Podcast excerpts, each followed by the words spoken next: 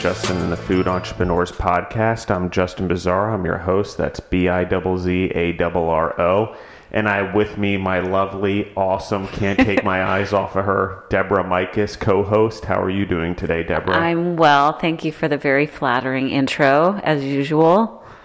And so, Deborah, I think today we should talk about leadership. oh, perfect. We've been talking about that. So, we've been talking a lot about leadership, but first, I want to talk a little bit about, I think, in my opinion, Deborah and I went on a walk yesterday in Georgia. We're in Milledgeville, Georgia, in our studio here in Milledgeville, and we've sort of decided that we're going to be spending a lot of time here since we're moving forward with a new facility here in Milledgeville and started construction. Yeah. But one of the things we saw is we went to this path and weirdly, there was only one person on the path, and they were walking in a direction, and innately, every single person that came to the path walked the same direction, which in my theory means that people subconsciously just want to be led because they just followed the person, the only person that was going in a certain direction, and there was no real direction to be had. What do you think? Well, that is a theory. We could go back today and walk the other direction and see if we can affect the way people walk. We'll go the opposite way. Should we try it? We could try it. okay. I mean, but what? I mean, so what do you think? Um, I mean, I. I don't know. I guess uh, we just kind of jumped in the direction they were going. So we definitely followed suit with the person who was already there. And you know, more people did come onto the path and they all went the same way. I don't know. Maybe they don't want to like come across one another. I'm not sure why they do it. If it's monkey see, monkey do, I'm not sure why they do it. I, I don't know. But do you think that human beings, we innately, if that's the right word, correct me if I'm wrong, want to be led? Um, I think people want to be led, and I think you know a lot of times they don't necessarily even want to think; they just kind of want to go with the flow. And if you're out for a walk, that's kind of the epitome of just going for a little bit of relaxation, and so maybe that's why. Yeah, I, I, agree. They're going out for relaxation, but I right. think my theory uh-huh.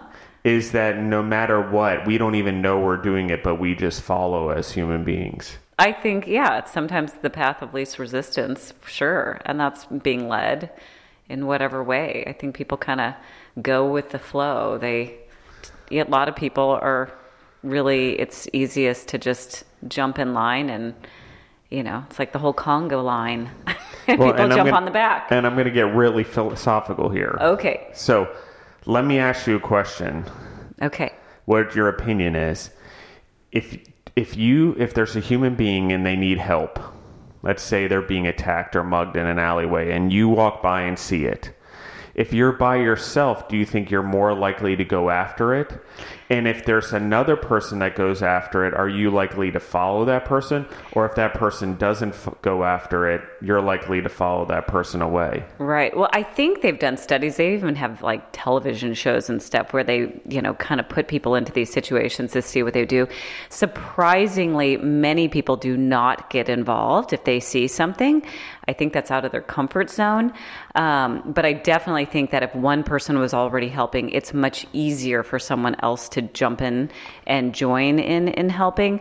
Um, after a history of my life, I know I am the type of person to jump in. I don't necessarily think things through all the way on that front, and I'm the person who would maybe run into a burning building because I don't think like that. I don't know why. It's just how I'm wired. So, um, but I don't think that's necessarily normal. I think the norm is that people um, do not get involved unless, but I do think that if there were other people helping, I think that way higher percentage of people would get involved. I would say I agree with that 100%. okay. I would say, just so the audience knows, Deborah is a very brave person and goes into things knowing that they're going to be hard, but braves through them. And if you it's were a, a soldier, I think you would be very good at war well, and fighting. I yeah. think that you don't you handle high stress situations and danger very well. Right. I, I think that uh, there's a fine line between bravery and stupidity. I don't know which one I have, but I I'll take the compliment of bravery, and uh, but yeah, I I don't know why I'm just wired that way, and so Well- I've repeatedly done things that you know had a someone break into a house and I go after them, which you know that's not the common sense thing to do, and it's not like I'm some big ominous person. I'm quite small and petite, but I don't know. I just am all about No, I know. I'm the same way. I had someone break in the house, and I Right. went after him with a steak knife and uh, the end of a belt. Thought I could whip them and stab them if I needed to. Not very smart, but you go into protection mode, and Right. you're not really thinking. You want to protect your family. Right, agreed. And so, but I feel like there was a television show and they uh, had people where they would put them into a situation, you know, whether it was just a waitress coming, you know, being yelled at by someone and does someone stick up for her, or just, you know, an argument between a couple, or, you know, they have different scenarios and to see if someone would help.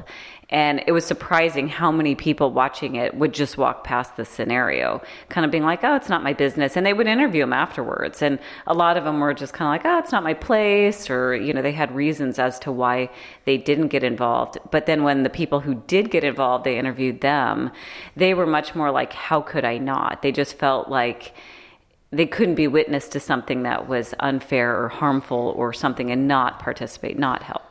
Well, and I think there's an interesting thing here, right? I think that, um, and we've traveled a lot around the world, and I would say in certain places and certain cultures that people are more helpful and protective of you than other places. I will give you Russia as an example when we were traveling for the World Cup. Right. Innately, people were protective of us. Now there were people trying to take advantage of us, but when they saw us in a time of need, I felt like people helped us. Right. And I think we as Americans were so used to not helping or not wanting to get involved or not want drama or wanting this life that's stress free that we often don't do our humanly duty on a daily basis, which is just help people. Right. And that could be as simple as opening a door, saying hello to someone, and whatever, you know, or just being a friend to someone. And so I want to talk about the path a little bit more. We met a man, his name was James. He was a veteran, a Marine veteran. Yeah. And we talked a little bit about his story because I think military and leadership is so important. Neither one of us being in the military, Deborah or I, but I think it teaches a lot about leadership. And I think that people who um, don't understand uh, what it's like to be in the military, um, I obviously don't. I haven't been in there, but I'm guessing that there's this huge part of their life that people don't understand what they've been through. And, you know, they're out there leading and doing what they think is right, but they come back to, to hardships and, and people coming after them in the wrong ways. Right. Um, not appreciating what they've done. You know, they Yeah. didn't cause, they didn't make the decision to go to war. They're just the ones who decided they were going to go fight because they want to. Right. I mean, I think we've also seen some of that, you know, obviously in Vietnam, those military personnel came back and they were really, I mean, and that was kind of this gentleman, James' story that he was sharing with us is, you know, people, how aggressive they were towards him. He even mentioned some lady hitting him with a, umbrella and saying he was a baby killer. And I'm like, oh my gosh, I can't even imagine. Like, one, everything he endured there, two, coming back and having that disdain by your own citizens. Um, but I also know that we regularly, you know, when boarding planes and stuff, they have military board first, they give them, you know, that thing. A lot of times people applaud for them. So I kind of think that there's been times of that being way worse, being Vietnam, and I think there's definitely a lot more appreciation that we show as citizens towards our military nowadays. I agree with that. I think that um, I think regardless of whether we agree with it or not, we understand these people are still sacrificing their oh. lives. I would say it's getting better. I don't know. I mean, I'm not in the military or a retired military personnel, for lack of a better term. But I don't know. I guess we should probably interview someone that's been in a leadership position in the military sometime and and talk about it because I know that I just finished a book called The Outlaw Platoon because I'm very into this whole leadership thing right now, which we can talk about on the next episode because I don't want to get too far into that just yet. But they came back from the war in Afghanistan and they received a lot of hardship and a lot of pushback being in the military and going to fight war and and all of that and a lot of not understanding what they've been through and a lot of pushback here in the United States and the thing is is I think if you really break it down to the human spirit and we'll go to leadership Deborah just did a breakdown dance just if anyone could see her in the studio um, she did her best Michael Jackson I think and but it's if we really break it down to the human thing like there are people that that go in and they want to lead. They want to go do the right thing. They want to serve their pe- their country. They want to serve people. They want to serve the individuals around them. And that's helping a random person. That's helping your entire country. That's helping in any way possible. For a business person, it would be helping to create jobs to better people's lives, right? People depend on you. Right. And so I think that if you innately want to do that in the right way and we see that as human beings that people are just wanting to lead it's not a political choice it's not that we're choosing one party or another by going to war or being a leader or starting a business for profit or not for profit it's that innately we as human beings want to make a difference and try to make the world a, a better place Right. and lead in that i think where the problem becomes is if we lead for the sake of self glory versus leading for the sake of betterment of the people around us and the world around us. What do you think? Well, I think that's even something we're seeing now. Um, I mean, I feel like the military systemically has something where because they're going into these critical scenarios on a regular basis, that leadership is vital, right? Like they have to have. Um, when someone says something, people have to follow because they have to act as a unit. Otherwise, that chaos could literally mean death. But I think in our society, which is more, you know, obviously I live here in that realm. I think we're even seeing that in these younger generations coming up, the millennials and whatnot, is people are really wanting to have purpose in their life. And they're, you know, they're not as concerned about the title or the pay or the they're not as driven by material things and you know that's kind of the trend we're seeing but people really want to have an impact they want to feel important and uh, so i think that's kind of a direction that we're seeing and i think there's a lot that can be learned through our military um, and we're it, currently we are justin and i are participating justin's actually organizing at a leadership program within our company and some of the books that we're reading are based on military. It's very interesting. I encourage, you know, listeners if they are wanting to join into leadership type stuff. One, they could reach out to Justin, but two, there's lots of military based books that there's a lot to be learned from what's actually ex- already exists out there. And so I don't know if I answered your question, but No, I- in a, in a big way, yes. In a in another way, no. Um, it's that it's, and I don't mean no as the thing, Right. but I think what what your answer is spot on. I think with when it comes to the military, but when it comes to the civilian side of it Right. and what we do as individuals, I think there's a different aspect in the military. If you've been to war, I think there's some military leadership that goes on in non-war times. I think war creates a have to and it separates for lack of a better term the boys from the men there's people who get to war that can't lead there's Right. people that that can. And i think in a civilian life i'll call it the civilian life it happens in business too. There are people that get into positions and get promoted and they can't handle the stress and they can't lead. They're great managers Right. but they can't lead. They suddenly panic. They don't want to be the one on the hook for the decision. They don't want to go into battle. So um, But I do think it takes all types, right? Like, not everyone, I think everyone can learn to lead if they have a desire to do so. Um, I don't know that everyone has that desire. And I believe that it takes all types. There are some people who want to fill in the blank, and there are the other people who want to create the form that other people fill that blank in on, right? So there's kind of difference in personalities, in drive, and uh, so I think we see, and I don't know, is that nature? Is that nurture? I don't know. Okay. Well, let me ask you a question. Based on that, Okay. do you want to lead? Um, do I want to lead? I I definitely have drive, and I I feel like I want to lead from a perspective of I'm more about uniting everyone. I like we talk about this a lot. I like clarity over agreement. And I feel like if I can lead and help facilitate that clarity, we can get to agreement most of the time. And I feel like through that, that in an, in an inadvertent way is leadership. It's kind of uniting the crew to go in a direction, to you know build that team but it's through that commonality that i really so to me so mine's not so much stand up in front of people and like rah rah you know that's not m- my way.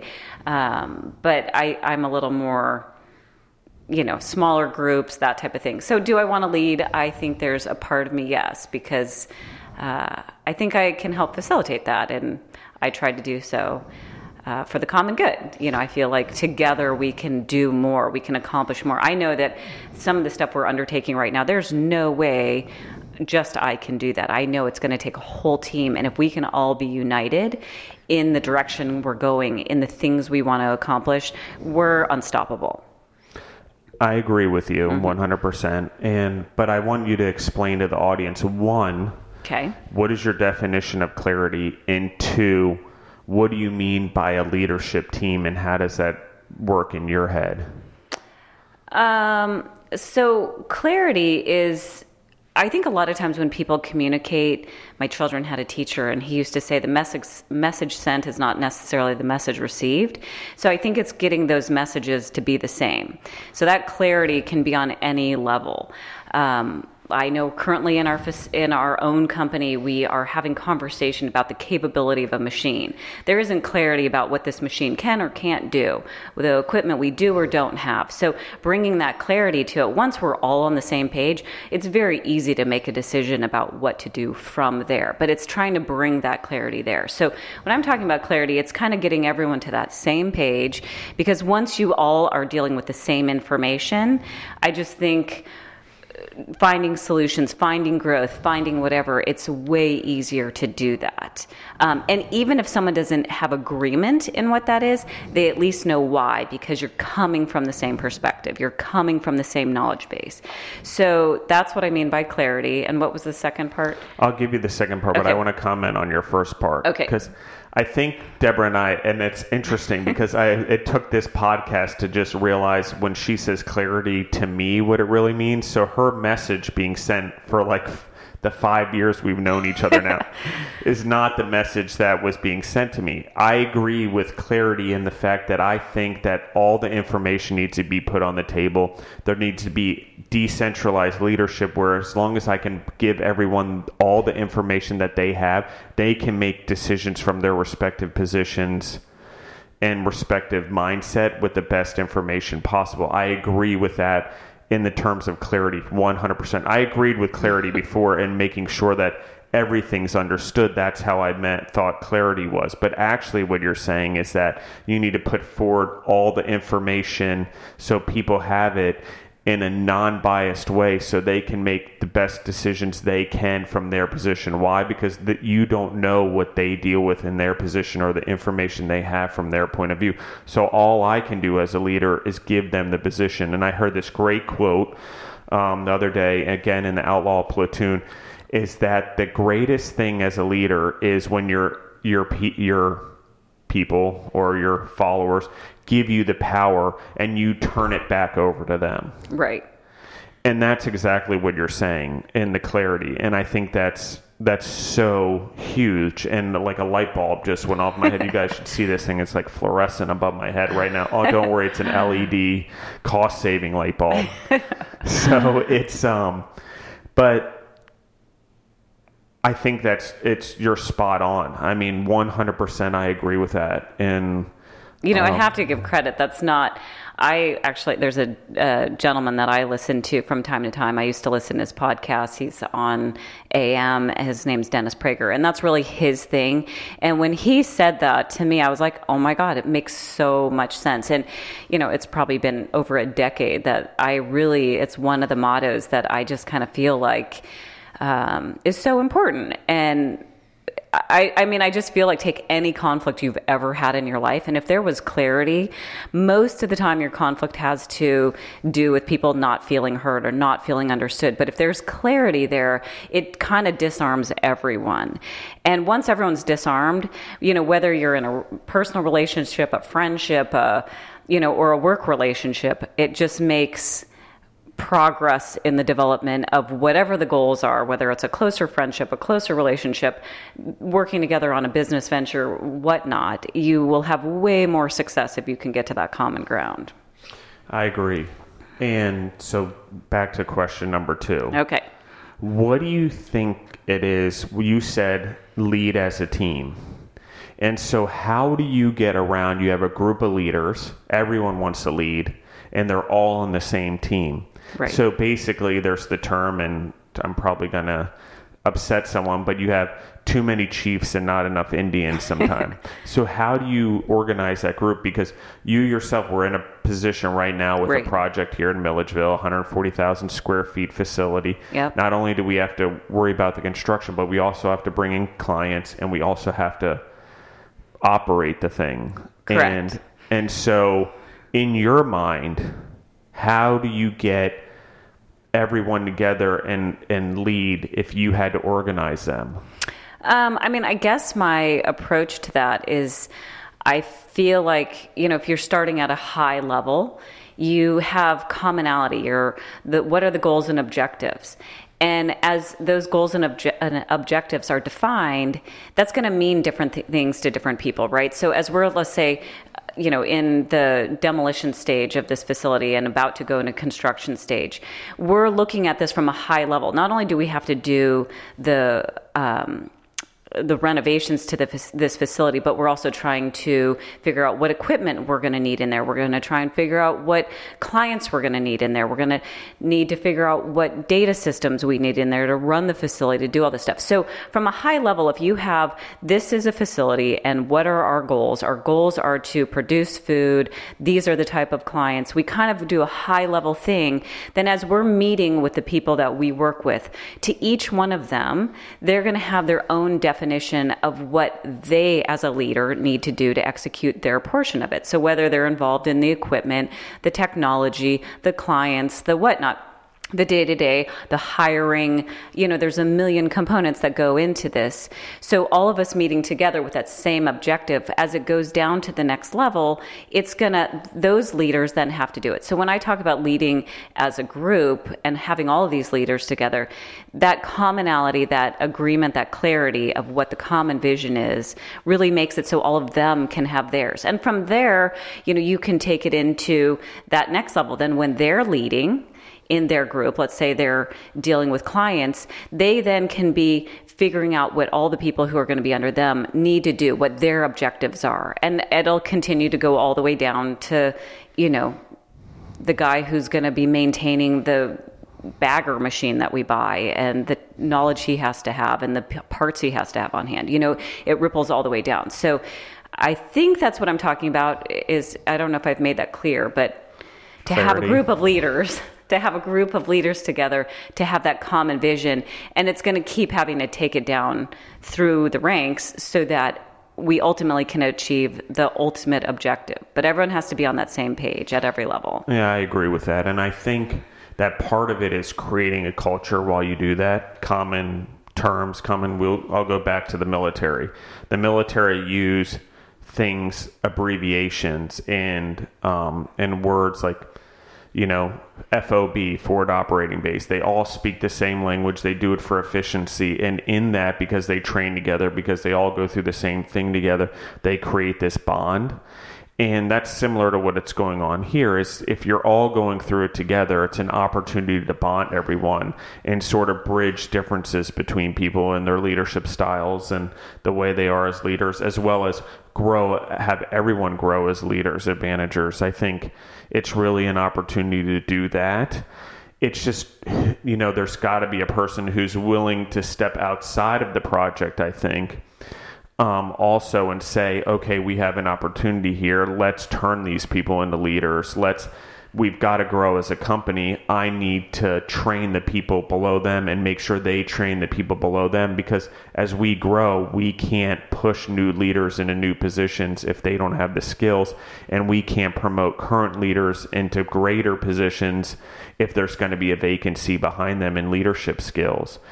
And so, I mean, what are your thoughts on that? Oh, I totally agree. I mean, and I think that this program that you're doing with everyone, it's uh, been a great tool so far. We're kind of new into it. We're just what two, almost two months in, and um, but I feel like already just amongst the people who are doing it, we have kind of a new vocabulary that we can kind of use that puts us all onto the same page. It really kind of creates that clarity, and. Um, so I definitely think that those are important features. And and not again i don't think everyone's a natural born leader but i think that if they have the desire to do so they can learn to lead. And so i think it's kind of finding the people who have an interest in that and who really want to move into those positions or move up. And everyone has their own style um, and giving them the tools to do so. Because I know, like in this venture we're in right now, we're going to need to hire lots of people, and we're going to, you know, we like hiring from within, uh, just you know, because to show the dedication and stuff to reward people for that. So I definitely agree. And I want to cut right there and, and stop the episode because I want to continue this on the next episode, uh, next Motivational Monday, because I want to dive further into leadership programs and gaining people to get leadership and things like that and and the time it takes but uh, Deborah, I want to thank you for being so honest. You're welcome. Thanks for having me. And um, just so everyone knows publicly, I want to thank Deborah. She's the most caring, kind woman I've ever met. And she's really great to me and, and great to the people around her and great to her daughters and her family and my family. And I really, I just thank love the you. shit out of you, Deborah Mikas. so you're amazing. So thank you for always supporting me in my leadership goals. And, you know, I think it's important that we have support in our lives from the people around us in order to go achieve the things we want in our life. And you are that for me. So mm-hmm. thank you. Mm-hmm. You're welcome and thank you. And thank you everyone for listening in. Please share the podcast with your friends and family if you like what we're doing here. If not, don't share it. So thank you everyone and have a great Monday.